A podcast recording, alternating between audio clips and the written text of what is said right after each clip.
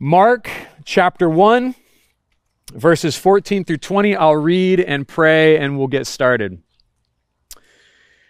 Now, after John was arrested, Jesus came into Galilee proclaiming the gospel of God and saying, The time is fulfilled and the kingdom of God is at hand.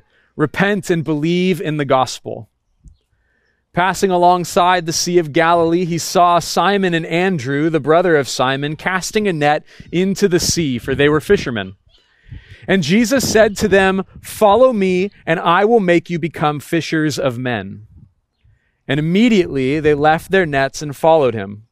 And going on a little further, he saw James, the son of Zebedee, and John his brother, who were in their boat mending the nets. And immediately he called them. And they left their father Zebedee in the boat with their hired servants and followed him. Let's pray together. Jesus, thank you that you are the God who calls us to follow. Lord, there are so many uh, authority figures and, and religions that call us to serve, that call us to, to submit, that call us to uh, all of these things to earn our salvation. But Jesus, you call us to these things, yes, but first and foremost, you call us to be with you. You call us to follow you, to be your disciples. And so, God, today I pray for us, for those who are here who know you, for those who are here who do not know you, that we would all leave this place knowing and following Jesus following you into your kingdom. Lord, teach us today. We ask in Jesus' name. Amen. Well, in the last few years, professional baseball has seen some insanely ridiculous contracts and salaries. If you're a baseball fan, you know what I'm talking about. If you're not a baseball fan, uh, we're talking hundreds of millions of dollars to play a game. And most of these contracts, except for a few, uh, most of these big money players actually left the team that gave them the big break to go play someplace else. See, team loyalty takes a back seat to cash. Right? And this isn't the only loyalty issue affecting sports teams, uh, fans of teams are even known to boo their own team when their team is underperforming. Team loyalty goes out the window if we don't like the way they're playing. Now, these might seem silly examples, but our culture has a loyalty problem. It has a significant loyalty problem. Divorce culture and infidelity, backstabbing in business relationships, gossip in the church all of these are evidence of conflicting motives and competing loyalties in our lives. And so our supreme loyalty in life by default is ourselves. We are loyal to ourselves first and foremost. And so our marriage vows take a backseat to our happiness. Our bottom line is priority over contractual obligation and our feelings of importance and being in the know are more significant, more important than protecting a brother or sister in Christ. And so the world has a loyalty problem. And as much as we think we are committed to certain things or people or causes, all of our loyalties find themselves in a hierarchy. And whatever is our supreme loyalty, whatever is at the pinnacle of the pyramid, whatever is being supported by all of our other allegiances is actually not a loyalty at all. It's an object of worship. That is what we worship, what we give supreme worth to. That's what the word worship comes from. It comes from an old English word, worthship. It is declaring supreme worth of something. And so our supreme loyalty is actually an object of worship. And our passage today shows us what happens when our allegiances encounter the kingdom of God in Jesus Christ. See, the kingdom of God is one of the most significant themes in all of Scripture. The most helpful way to think of the kingdom of God is that the kingdom of God is God's rule over God's people in God's place. The kingdom of God is God's rule over God's people in God's place. And we see this thread beginning all the way back in creation. Right? God is king and he creates all things by his royal edict. Just by speaking them into existence, they happen. Right? And he makes all things through his word and he dwells with his people in the garden. But the humans rebel against God as king. They set themselves up as the authority, and so they are removed from his presence and his place. They're removed from his presence in Eden. And so then again, we see the kingdom take shape in Israel. God wanted to restore his kingdom and reconcile all people to himself on earth. And so he chooses Abraham. He chooses the nation of Israel to be his vessel to carry out his kingdom purposes on earth. He was to be their God and they were to be his people. And he ruled over them in the promised land of Israel. God's rule over God's people in God's place. But Israel rebelled against God as their king, and they served false gods, and so they were removed from his presence in the temple and from his presence in the land. But eventually, after the exile, God would bring his people back into the land and they rebuilt the temple where God's presence was supposed to dwell. They rebuild the temple, they dedicate it, and then something amazing happens. Something shocking happens. You see, when God's people were wandering in the wilderness and God told them to build the tabernacle, they built the tabernacle, they dedicated the tabernacle, and the glory of God filled the temple with power and majesty and beauty. Smoke just filled the tabernacle. And then when they brought the Ark of the Covenant to, to, Jerusalem and they built the temple, when Solomon built the temple, they dedicated the temple, and then the glory of God filled the temple. And so here they come out of exile, they come back to the land, they rebuild the temple, they dedicate the temple, and then nothing happens. The presence of God in glory, the manifest presence of God, was not there. God had brought his people back to his place, but they were still under foreign rule. They waited for the day when God would restore his kingdom rule over Israel in the promised land.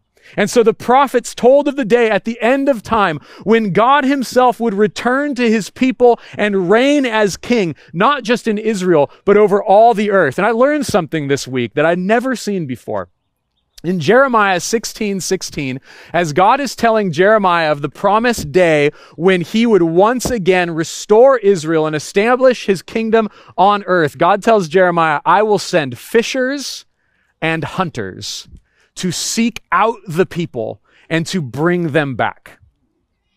This is the context in which Jesus calls the disciples to be fishers of men. They are to bring God's people back into the restored kingdom. And so you see, the kingdom of God is a central theme. It is a primary theme throughout all of Scripture and the story of Israel, and so it is also the centerpiece of Jesus' teaching and his identity. Everything that Jesus did and taught. If you want to see a good uh, illustration of the difference between the Gospel of Mark and the Gospel of Matthew, Matthew summarizes Jesus' preaching ministry in three chapters. The Sermon on the Mount is three chapters, and Mark does it in a verse. One verse. And yet he leaves nothing out. Because everything that Matthew is doing over three chapters is about the kingdom. And Mark just says, yeah, yeah, yeah, I want to get to other things. He came preaching the gospel of the kingdom. He came preaching the kingdom. All of the detail and all of the application in Jesus' ministry is summarized here. His announcement that the kingdom of God has come. Jesus says the kingdom of God is at hand. Now, in the original language, this word that is translated at hand is translated elsewhere as drawn near. And so drawing near is something that priests and worshipers would do. The priests would draw near God's presence in the temple to offer sacrifices, and worshipers would draw near to God's presence in the temple. But here in Jesus, God himself draws near to the people. The kingdom has drawn near in Jesus. And so after waiting for the glory of God to one day fill the temple, and, and uh, again here we see the glory of God in the face of Jesus. That God is once again present with his people. And this is good news. This is gospel. The presence of God's kingdom is good news. God has come to his people. One of my favorite uh, Disney movies as a kid uh, was never like the popular ones. Uh, my favorite one was Robin Hood. Okay, Robin Hood was one of my favorite Disney movies of all time. And if you remember the story of Robin Hood, whether it's the Disney movie or one of the many other retellings of the story of Robin Hood, uh, you have King Richard away on crusade, and his brother, Prince John, is on the throne. Prince John is not king, but he is acting as king. And as acting king, he taxes the people uh, incredibly, oppresses the people, and the people are suffering under this false king. But King Richard returns, and he puts his brother in his place. And honestly, that's what we expect of God. When God's kingdom comes, we expect that God is going to put our enemies in their place. The Israelites expected God's kingdom to come and put Rome in their place. So imagine their shock when Jesus says, the kingdom of God is at hand. You repent and believe in the gospel. See, this is what Israel did not expect. Rome should repent. Rome should turn around and run. But this would only change the context of God's people, and Jesus wants to change their hearts. See, if we're honest, we expect God to come into our lives and make everything easy again. We want God to come into our lives and make everything the way we want it, to restore our kingdoms, to restore our happiness, to restore our comfort and our ease in life. But Jesus proclaims that the kingdom is here. And instead of following it up with telling Rome to get out, he tells the people to repent and believe. Because even if our context changes, we will adapt. See, humans are like coyotes. Have you guys ever studied coyotes? Coyotes are crazy. Coyotes are one of the most adaptable creatures on the planet. They have figured out how to live almost in any habitat, including downtown Los Angeles. There is a pack of coyotes living in LA, and it's hilarious. From the hills to the deserts to the streets, coyotes have figured out how to survive and they do it by watching out for number one. They do it for watching out for themselves and the pack. And so humans are incredibly adaptable. Our circumstances might change. Our contexts might change. But if our hearts don't change, then our kingdom adapts to find itself at home in whatever context we are in. We may modify our behaviors depending on context, but like coyotes, we're always, our default is to watch out for ourselves. So Jesus doesn't go to, to, to, Caesar and tell the Romans to turn around and run. That would only change their context.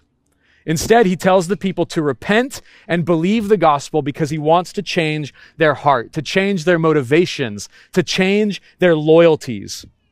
Now, we talked about repentance a little bit ago last Sunday. It's not just turning from sin, but it is returning to God. But here, the, the idea of repentance is fleshed out a little bit more and it's understood in the context of the now present kingdom of God. It's not only turning from the bad things we do and doing good, it's turning from our disordered loyalties and giving Jesus our full allegiance. It is, as Jesus says, seeking first the kingdom of God and recognizing that God will reorder our priorities around Him. Because our priorities have been out of whack since the garden. And as well intentioned as any of us are, our default is to seek our own will, our own desires, and essentially to build our own kingdoms. And maybe you're thinking, I don't have a kingdom. I wish I had a kingdom. You keep telling me about my kingdom, but where is it? Right? You have a kingdom. Your kingdom is your rule over your life and anyone else who would want to find their way into your place. That is your kingdom. This doesn't mean you're an oppressive tyrant. Maybe it does. But it doesn't necessitate that you are an oppressive tyrant. It just means that we like to watch out for ourselves and prioritize ourselves and seek our own good. These aren't necessarily bad things, but when they become our highest priority, and when they begin to affect not just not just affect negatively not just make people upset or frustrated or things like that but when we actively seek our own good at the expense of others or at the expense of following Jesus then they become idols. We've placed a false god on the throne of our lives. That false god is ourselves we sit on the throne. And so Jesus says that the God's kingdom is now here. And if we intend to receive it, we must abandon our own kingdoms to turn from what we are building for ourselves and return to God's rule, God's reign over us in our lives and in all the earth. And so there may come a day Maybe you've experienced this day. There will come a day when God's kingdom will come against your own. Where God's kingdom will come into conflict with your, with your, your, your loyalty to some other thing, your career, your reputation, your romantic relationship, your financial security, your country, your family, or your Sunday plans. The kingdom of God will come into conflict with those things. But at the end of the day, it's not these other things that the kingdom of God is coming against. They're just the battlegrounds where we are at war with God's kingdom. And the way we turn from our kingdoms and follow Jesus into his kingdom, Jesus says, is through repentance and faith. To repent and to believe are two sides of the same coin. These are inseparable. We do not have one without the other. See, the word that gets translated here, believe, is translated elsewhere as not only believe, not only faith, but also as trust. Now, these three words in English have huge differences in our understanding, but it's one word in the Greek. It's the word pistis. It means believe or to have faith or to trust. And so to believe is not just to ascend to some propositional truths, to affirm that the gospel is true. Or, or it, it, means, it means to trust in it, or to, uh, to put it another way, to entrust yourself to it. It's not just this new thing that you know. It's a thing that you are committed to and entrusting yourself to. Think about a bungee jumper. Right? A bungee jumper can know lots of things about the bungee. He can, he can believe that it's strong enough. He can believe that it is the proper length. But at the end of the day, he either has to jump and entrust himself to the system or walk away. This is what it means to believe the gospel. Not just to know, oh, I know about bungees. I know about Jesus. I know about the gospel. I know what he came to do. I know what he accomplished. But then to jump and to entrust yourself to him. This is what it means to believe, not to ascend to some propositional truths, but to entrust yourself to Jesus. At the end of the day, we are going to either have to entrust ourselves to Jesus or walk away. We have to turn from building our own kingdoms and entrust ourselves to Jesus as our King. And the sign of this kind of repentance and faith is following Jesus. This is what it means to be a disciple. Discipleship is a lifelong process of leaving our kingdoms to follow Jesus into his. Discipleship isn't one decision that you made a long time ago. Discipleship is a lifelong process of learning to turn away from our kingdoms and follow Jesus into his own. Now, we don't use the word discipleship in our culture very often outside of religious contexts, but it is not a purely religious term. A disciple is a learner. A disciple is someone who follows another person's way of life in order to embody their teaching and eventually live like they lived. Today, social media culture thrives on discipleship culture. You follow someone by clicking a button, and then you observe the life that they want you to think that they are living so that you will shop where they shop, boycott where they boycott, and always live in a sense of insecurity that you actually can't measure up to what they're doing. This is a backwards discipleship culture. One of the most successful ad campaigns of all time is Be Like Mike. An entire generation of people who wanted to be like Michael Jordan. Not me. I wanted to be like Wayne which doesn't sound as cool, but I wanted to be like Wayne Gretzky. I read his autobiography at a really young age, and Wayne Gretzky is naturally right handed, but he learned to play hockey left handed because he wanted to be different. And at six years old, he was so good with his opposite hand that he was playing with teenagers. And the leagues that he was playing in didn't have jerseys his size.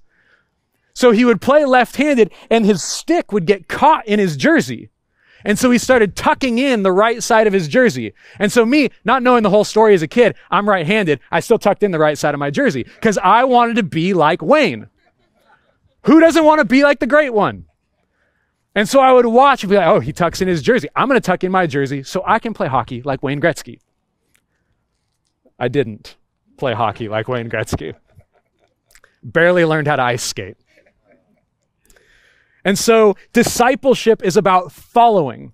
It's about being with someone, learning from them, and embodying their way of life in order to become like them. And so as disciples of King Jesus, he calls us not only to serve him, but he calls us to follow him. And so when we come to faith in Christ, there's lots of things to get excited about. You've been made a new creation we talked about a few weeks ago. Your, your sins are forgiven. Uh, you've, you've been brought into the family of God, the church. There's lots to get excited about, but the greatest blessing of coming to Jesus is the invitation to simply be with Him. Before anything else is required, Jesus invites us to simply be with Him. And we know Him through spending time with Him because as we spend time with Him, we learn from Him. You have this experience too. When you make a friend and you spend significant time with that person, you not only tell inside jokes, but you start talking like one another. You start using similar words and references. You start building a history together. And through that, you know one another and begin begin to imitate them. And so we are with Jesus in order to learn from him. Jesus said in Matthew 11, 29, take my yoke upon you and learn from me.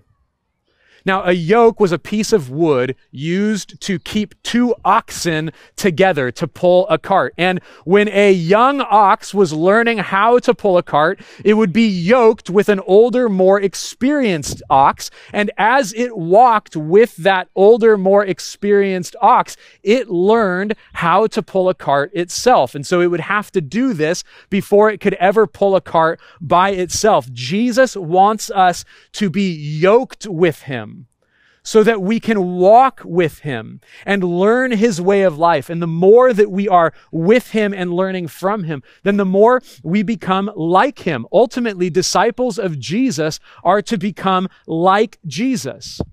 We talked about this new identity that we have in Christ a few weeks ago, but it's through discipleship that we actually become by practice who we have been made by grace. By grace, Jesus makes you a new identity, says you are seated with Christ in the heavenlies. And discipleship is the active process in life of actually becoming who Jesus says that you are. This is what discipleship means. It's through discipleship that we actually become who we are. Discipleship isn't about the decisions that we make in certain situations. It's about who we are becoming over time. It is a lifelong process. becoming like Jesus, more and more like Jesus every day and in every way. It's following Jesus in all of life. But this kind of discipleship comes with a cost. This cost of discipleship is demonstrated in our passage by what Simon and Andrew and James and John had to do. In order to follow Jesus, there was something they had to leave behind. In their situation, it was their career, their way of life, their, their, uh, their way of providing for themselves, their security, their financial future. Um, it, was, it, was, it, was their, it was their careers. They were fishermen and they left the boats. In James and John's situation, they too left their careers, but were specifically told that they also left their father. Their father would have been the primary source of their identity. So, discipleship in this situation, when Jesus calls them to follow him, they are losing everything. Now, we need to be careful because this passage is descriptive and not prescriptive. This is a very important biblical study tool. It is descriptive and not prescriptive. That means that Mark is describing something that did take place, not prescribing something that must take place. That means when you become a Christian, you don't go to your parents and say, peace, and just like disappear from their lives. Or go to your boss and say, can't work here anymore. Maybe. Maybe that has to happen. The, the job part, not the parent part. Maybe there's things that you're going to have to leave, but at the very least, those things will have to be held with open hands to allow God to reprioritize those, the, the place of those things in our lives. We have to open our hands and stop clinging to our livelihood, stop clinging to our reputations and our identities, and allow Jesus to reprioritize these things. I had a conversation uh, with my oldest son a few years ago, and we were talking about what it means to belong to Jesus. And I said, Asher, if I have a toy, and that toy belongs to me, that means I can do whatever I want with that toy. And I said, but if I give that toy to you, now it's your toy, what does that mean? And he said, it means I can do whatever I want with it. I said, absolutely. So, right now, our lives belong to us. What does that mean? He says, It means I can do whatever I want with my life. I said, Absolutely. Not under this roof. No. Uh, so it means I can do whatever I want with it. I said, Absolutely. But Jesus calls us to give our lives to Him. What does that mean? And he said, It means He can ask me to do anything.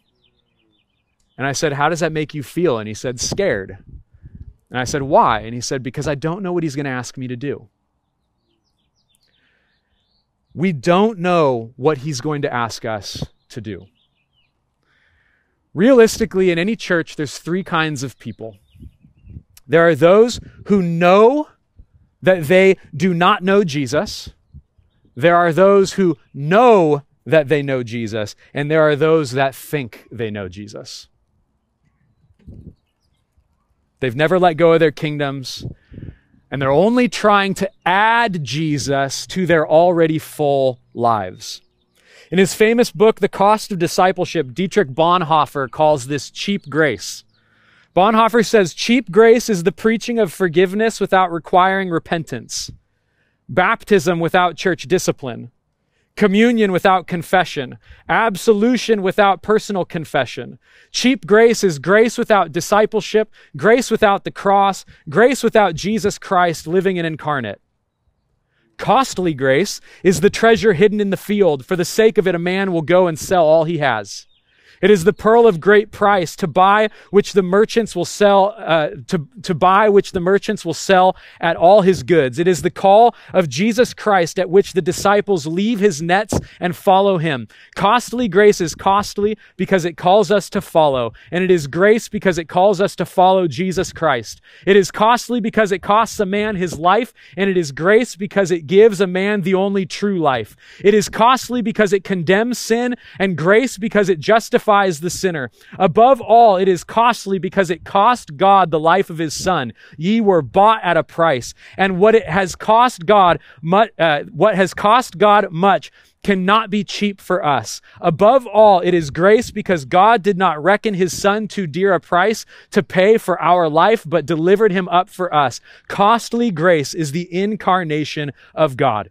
Grace is gift. It is free to receive, but it cost Jesus everything to offer it to us. Our King sacrificed everything to prove his love for us. In Jesus, the kingdom of God is here. And anyone who would follow Jesus must entrust themselves to him by leaving their kingdoms, by leaving the kingdoms that we are building and choosing to align ourselves with his. And this is not easy. Look, don't look to the person who's been following Jesus their whole life and makes following Jesus look easy and think, I'm doing it wrong. Look, if you're following Jesus, you're doing it right. Just keep following. Yeah, you're going to trip. You're going to fall. You're going to make a mess of things. That's fine. God covers that. He forgives that. This is a lifelong process. Realistically, all of us, even those of us who are following Jesus, we close our eyes, we turn our heads, and all of a sudden we find ourselves in our own kingdoms again. We're like that kid from the show Stranger Things. Stranger Things fans, right? He's living between two parallel universes. Right? He everything looks normal, but then all of a sudden he closes his eyes and he flashes to the upside down evil world. It's this parallel universe. We are like that. We close our eyes, we turn our heads, and all of a sudden everything looks the same, except I'm back on the throne. And so therefore everything is very different.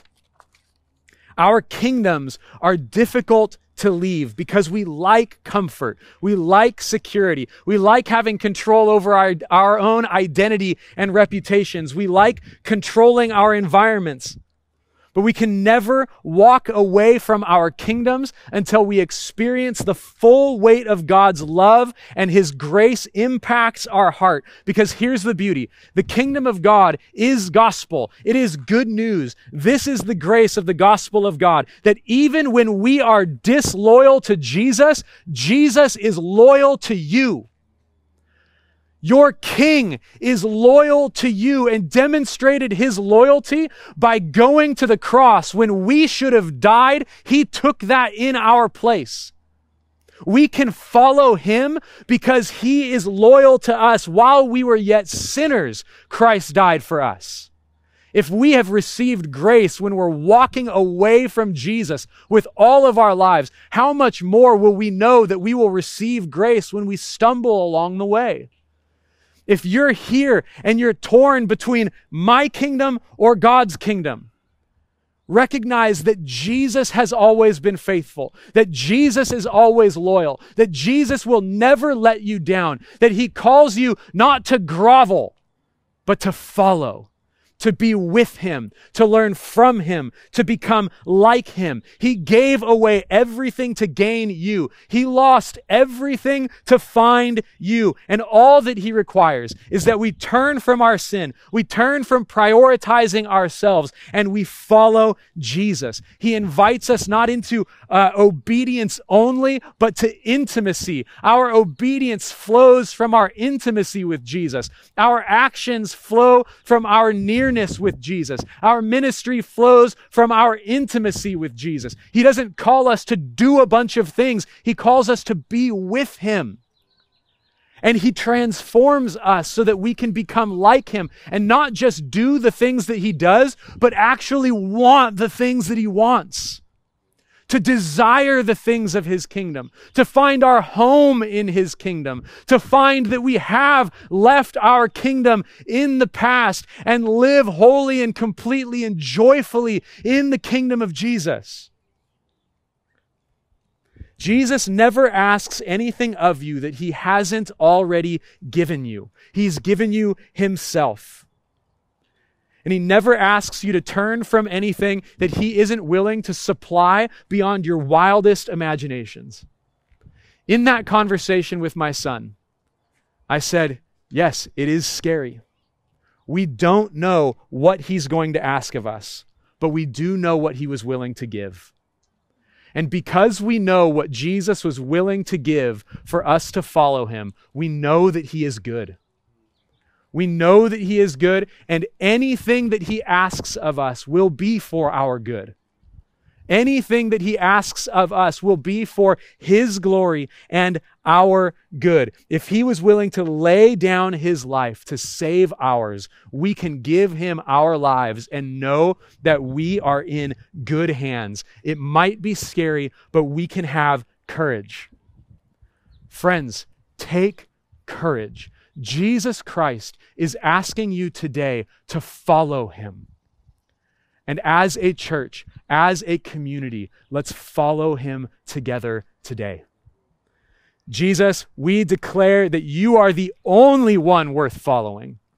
God, all else will lead us astray. God, I confess that when I find myself following my own kingdom, it's actually not my kingdom that I'm following, but something significantly more sinister.